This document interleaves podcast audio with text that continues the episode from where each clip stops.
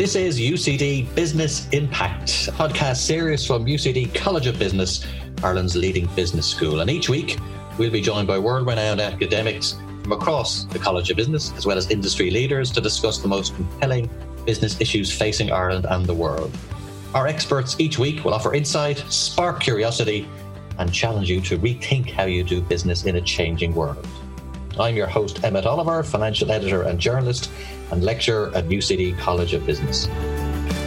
Now, you're welcome to Business Impact, and today's podcast, well, it's all about appearances and feeling good about yourself more generally. As we record this, non essential retail has started to reopen, and there's a little bit of feeling out there in the atmosphere, in the ether, that it's a time to treat and pamper ourselves just a little bit. I'm actually on the brink of getting a haircut because I'm actually beginning to start to look like a member of the Bay City Rollers or probably more one of their roadies, to be honest. But it's time for me to be sheared. And my modest uh, makeover plan, I think, chimes a little bit with the broader topic of today's podcast. Now, history tells us that periods of economic turbulence are actually great times to launch and develop businesses. Just ask Microsoft, General Motors, IBM, any of these big companies were launched at a time of economic downturn. Counterintuitively, maybe, but severe downturns do mean that traditional business models get disrupted and conventional business wisdoms get exposed for what they are, which is, well, conventional. But what's it like to be a young entrepreneur as the winds of Brexit, COVID blow right over you? What's it like to be selling a product in the social media age where the shop window seemingly has been replaced by the, the Twitter hashtag, I suppose, or the Insta posts? Now, my guest today is a young entrepreneur and she exists in the exact context I've just described via the beauty industry. And that guest is Aimee Connolly. She's the CEO and founder of Sculpted by Aimee, a business that was launched in 2016. Initially, it had two products. It now has over 41 at this stage and is stocking its product in over 400 stores in Ireland, including Boots, no less. And Aimee has a store in Sandyford Road, Dundrum. Aimee is a UCD BCom graduate, that should be pointed out. And just a few days ago, she found out that she is a finalist in the Entrepreneur of the Year competition run by Ernst & Young, EY, and she's in the emerging category. And as non-essential retail opens up again, it's a great time to talk to her. So you're very welcome to the podcast, Aimee. Oh, thank you for having me. Now, I need to put a huge health warning in before we begin our conversation. I'm far from well versed in the beauty industry. Probably won't come as a huge surprise to our listeners. Um, maybe some of them are likewise, maybe not. Who knows? Because you do have a very diverse audience. But just bear with me. You're going to have to nurse me through some of the more technical aspects of the sector and so on. But let's kick off. Uh, as a thanks for coming on. You are a BCom UCD graduate, so you, have had a very interesting backstory um, from your educational years into where you are now. But just tell me a little bit about how you set up this incredibly um, successful company as you mentioned, I am a BCom graduate, so I always wanted to, you know, finish my studies and see that side of my academia through. But I suppose I have kind of an interesting starting story in that I began in makeup working part time when I was actually in fourth year in school. So before I did my leaving cert, etc., and it really came about very randomly after I had done two weeks work experience, like most of us have to and was offered a job on the Urban Decay, which is a cosmetics brand counter in House of Fraser that has since gone, but was there. So I worked there kind of every weekend. I then obviously finished my leaving cert, went on to college and continued working part time in Mac for the first year, and then started working for myself, covering various bits like freelancing and makeup, teaching, photo shoots, writing, beauty, all kind of facets with to it, which was great. But then it meant that when I graduated at 22, I actually had six years in the industry built up. So I was in a strong place, I suppose, to to really know what product I wanted to bring to market and what sort of ethos I wanted the brand to have. And that that's kind of why I essentially didn't go for any graduate scheme and started working for myself fully um, full time straight after college.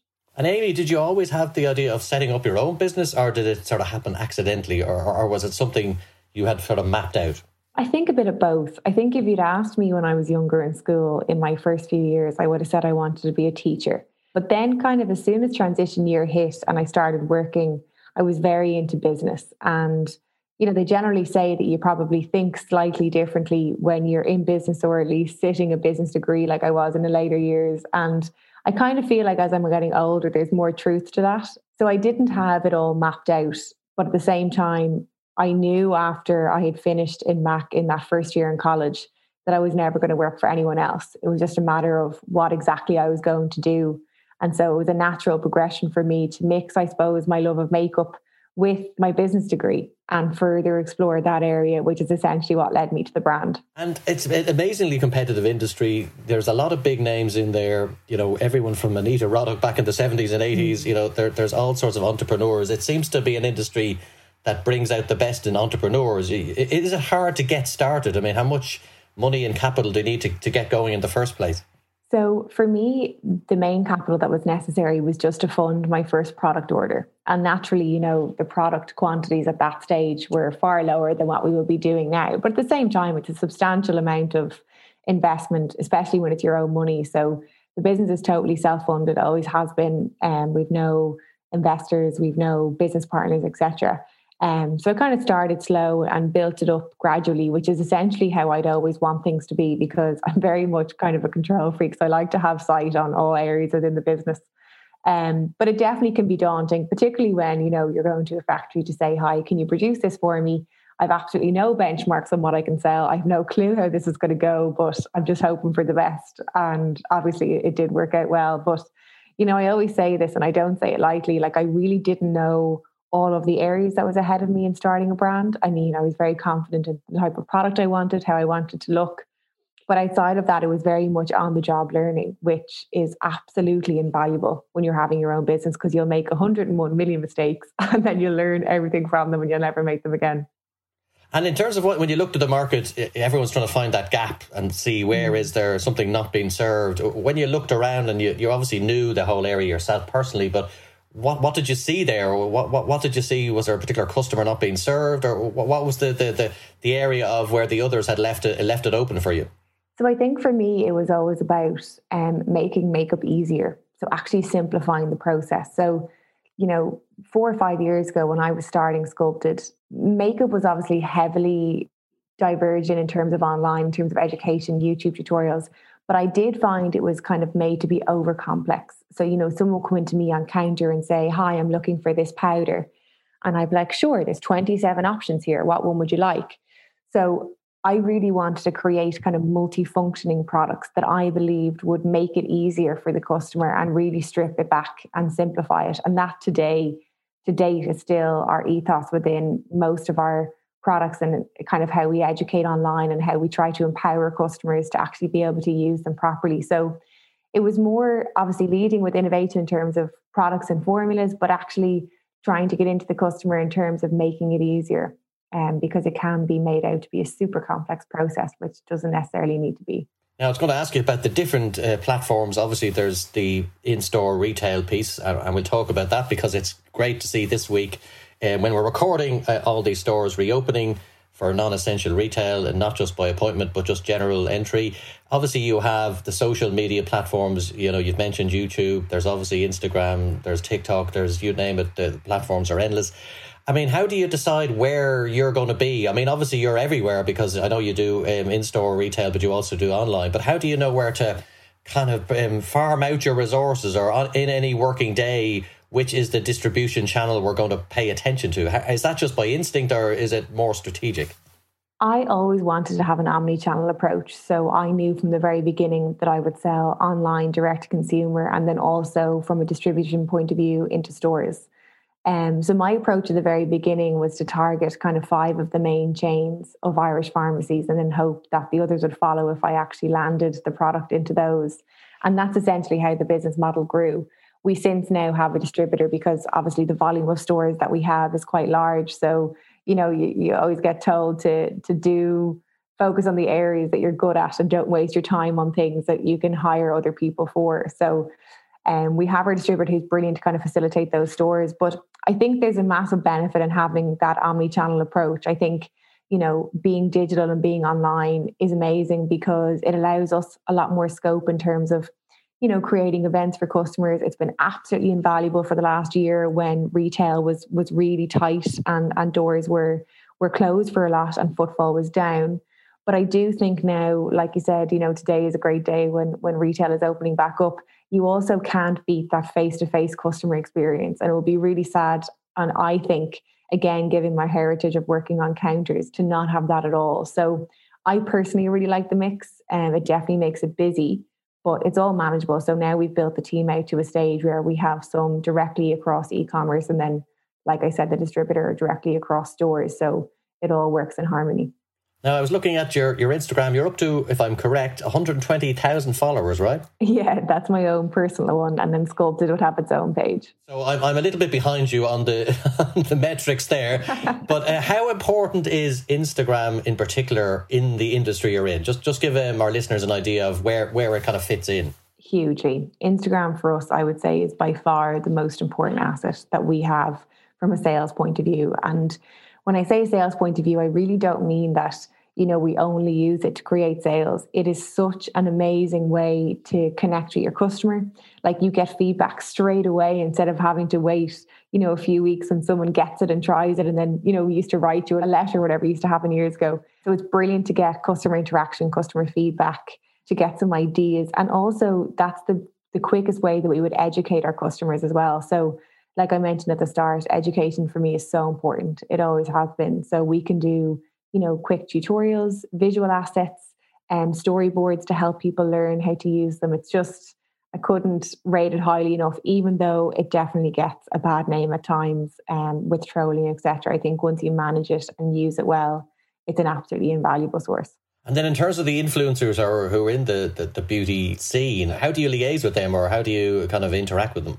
So it's a funny situation because I suppose, given that I'm online myself, um, and Ireland's obviously quite a close knit country. I would kind of know a lot of them quite well. I would say that we have an amazing supportive cohort of influencers slash makeup artists online who really just want the best for Irish brands and, and couldn't be any more supportive to us. Now, obviously, in saying that, the products stand up to themselves, which is why people use them. And you know, your product always has to perform first and foremost more than anything. But it's kind of a, a funny situation in that I'm, I'm friends with a lot of them, and then I almost feel like I'm friends with the others because you're chatting online so frequently. So it's a lovely community feeling. And I was amazed at looking doing some of the research here. I almost felt I was I was researching a chemist because nobody actually talks about makeup. Everyone talks about formulations and so on. It sounds like um, you've got all these sort of potions and and different things going into them.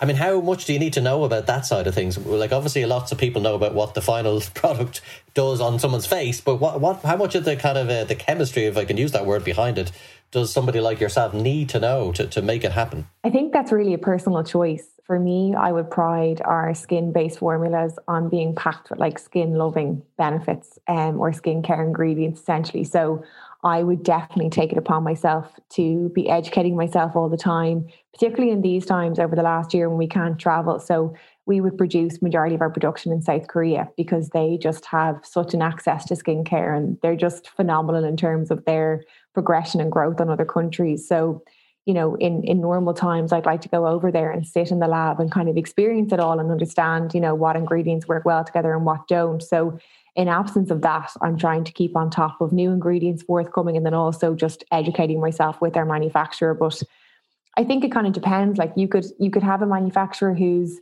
who's very trustworthy and reliable, and maybe you don't feel the need to know much about it.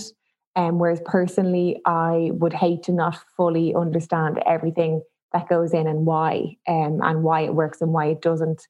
Particularly because customers are getting far more aware nowadays too with the kind of wealth of of information online in terms of what ingredients to look out for and what to avoid. So it's just nice to feel really empowered about your own products i think. And then how important is price then aimee? I mean it, I, I, understand it's a, a, reasonably high margin business but I, I could be wrong about that. Can you give us an idea of just how sensitive it is to price yeah, like I would say that we sit in the kind of masstige area. So we would consider to be premium product, but with an accessible price point. So you're not talking at like mass brands, which is kind of the lower level price point, and you're not going as high as premium. So we kind of sit somewhere in the middle, which actually is something that I always wanted because it's how I would imagine the, the products to sit. But price is a funny one. It's it's so important, and I've often had really late nights sitting awake worrying about the fact of a euro in the price difference, which to anyone listening might be like a euro, sure, that's nothing. But actually, it plays such a huge part in terms of the overall perception of the product, particularly when it's on shelf. So we would look at a few things when we're price deciding, both on the actual, obviously, cost of the product. And, you know, when you put those ingredients in your products, it's definitely not cheap, but also doing competitor analysis. So we have that positioning sussed out. So we need to be mindful that we're looking after the price point versus those competitors um, when we're deciding on the overall and then looking at the mill and the component. And the component is usually, so the component is like the bottle or the tube or whatever that it, the product actually comes in. And that can often have to dictate your quantity and your price because they can be really expensive and have quite a high minimum order quantity depending on what you go for if you try to make a bespoke to your own brand. So there's a few variables involved. Now, my ears pricked up a little bit when you said South Korea for, for manufacture. Mm-hmm. Talk to me a little bit about that. That's that's a long way away, um, and certainly is when you've got supply chains being disrupted all over the place by Brexit and COVID and so on. So, just talk to me about how you get your product from wherever you get it from onto the shelves and say somewhere like Boots. Just just talk me through a little bit of what that journey kind of looks like. And, and remember, we are time defined here on this podcast, so yeah. I'd say uh, this is probably the worst time to be asking me that question because I am so stressed about freight. It's just an absolute nightmare behind the scenes. And as anyone I'm sure can imagine, you know, you've got COVID, you've got the Suez Canal um, disruption recently, and then you've got Brexit thrown in the mix. So it honestly is like trying to navigate a continuous obstacle course. But generally, you've got two ways of transport. You can go by sea, you can split the air into to air and road. But to be honest, prices are just astronomical and there's like zero space at the moment. So it's definitely causing a lot of unnecessary stresses. But hopefully after this year we might we might be through the, the worst of it. But that definitely adds a lot of time onto your general uh, critical path for products. So, you know, you'd have to allow about 45 days by sea coming from Korea. Um, so it definitely just adds that little bit of extra I suppose complications with things, but then the product is worth it. And you know, a lot of people would trust our skin formulas knowing that they're South Korean based as well, just because they do have such a great name in terms of their skincare elements. So yeah, it's a journey in itself. Would there be any possibility of a, a, a closer supply chain coming from a European source, or it, are they just not doing the kind of things you're, you're, you're talking about? I've definitely not ruled it out. You know, we deal with Europe on other products. I just feel like I'm I'm so invested in both the factory and our products over there that I would find it a massive I suppose, ordeal for us to to transfer it. And I'm, I'm I would never say never. Um, but at the moment, I find Europe are better focusing on the products of ours that they are doing versus taking on those formulas that that we have sussed with South Korea. Like forty five days, it's it's it's a lot of time, isn't it? So you're it is, yeah. You know, get that wrong, and you can be in trouble on either side. You can either have an undershoot or, or oversupply, etc. I mean, at least they're they're not perishable. I suppose you, you I presume you have some you have a warehouse of some yeah, kind. we have a warehouse fulfillment over here, and also generally with cosmetics, your your kind of best before date or whatever you want to call it in terms of makeup actually happens after you open it.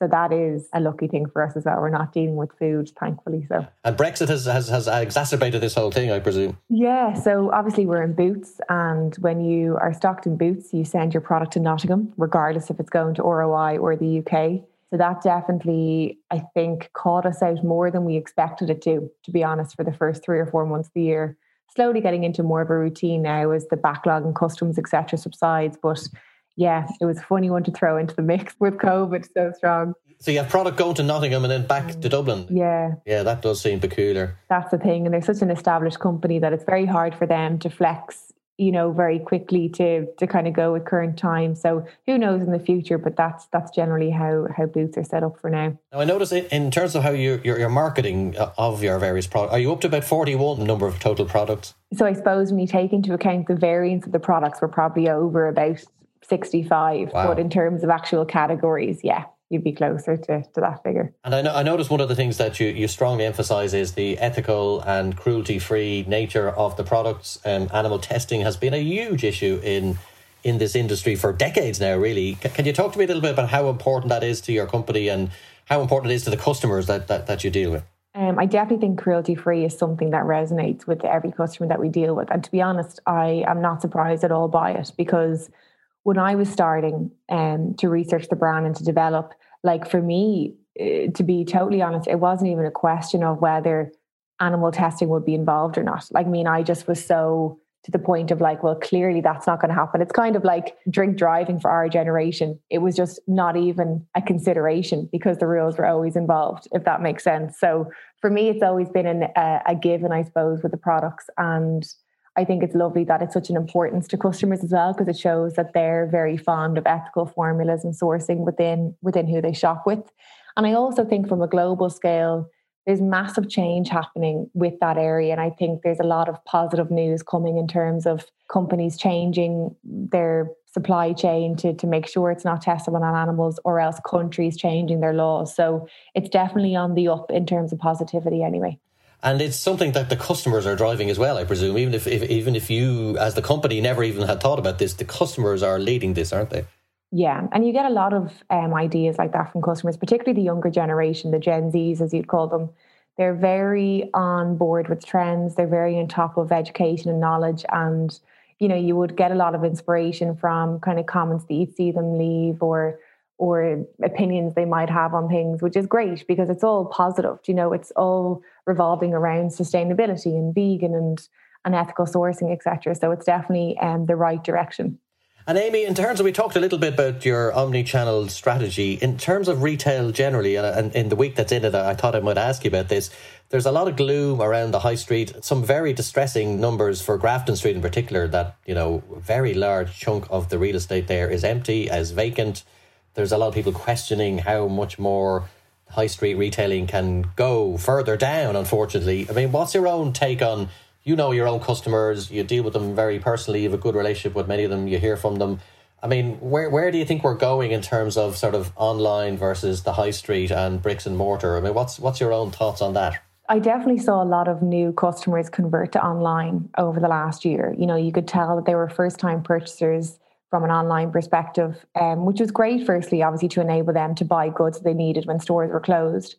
But at the same time, I really don't see the actual high street in full being cancelled. I think people really crave that in store experience, you know, particularly from a cosmetics point of view. They want to test the products, they want to see them, they want to get their shade right.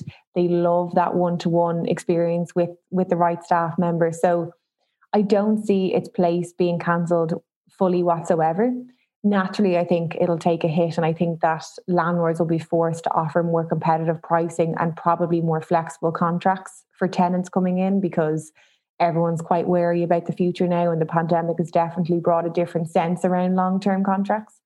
So I think, if anything, that's a good thing. It'll allow more kind of young, up and coming niche trending brands to maybe trial a high street, whereas before that, it would have only been to the kind of big conglomerates that actually just rule everything. So I think beneath it all, there will be some positivity. I think it'll take time. I think it'll be a while before we fully see the effects of this pandemic because obviously a lot of business have been supported by the government and when that stops you know who knows what position we'll be in it could be very different but i definitely think that the high street will have a place to play regardless of what changes take shape. It just don't know in what full capacity. I mean, the landlord piece seems to be pivotal, doesn't mm. it? That the, the rents will have to will be driven down in time, but it's how much casualties will happen on the way before we get to the I know. supply and demand meets up. It's certainly if somewhere like Grafton Street is struggling, I don't even want to think about streets that are in the less prime areas are, are, are, must be really under pressure. But then again, the rents are lower in those areas, so so who knows? Yeah. In terms of COVID overall, I mean, how has it gone for your business? I, I'm seeing and thinking of a lot of people sitting at home. They're not going out. They're not getting dressed up. You know, they're watching a lot of Netflix, etc., etc. I mean, how did that last six month period of the, the really severe level five restrictions? I mean, how did that impact your customers? I suppose in one way to look at it is a lot of our products are about kind of nurturing the skin, enhancing, you know, a natural look and not going OTT. So actually, if anything, our products were very fitting to the time of the world that we were in.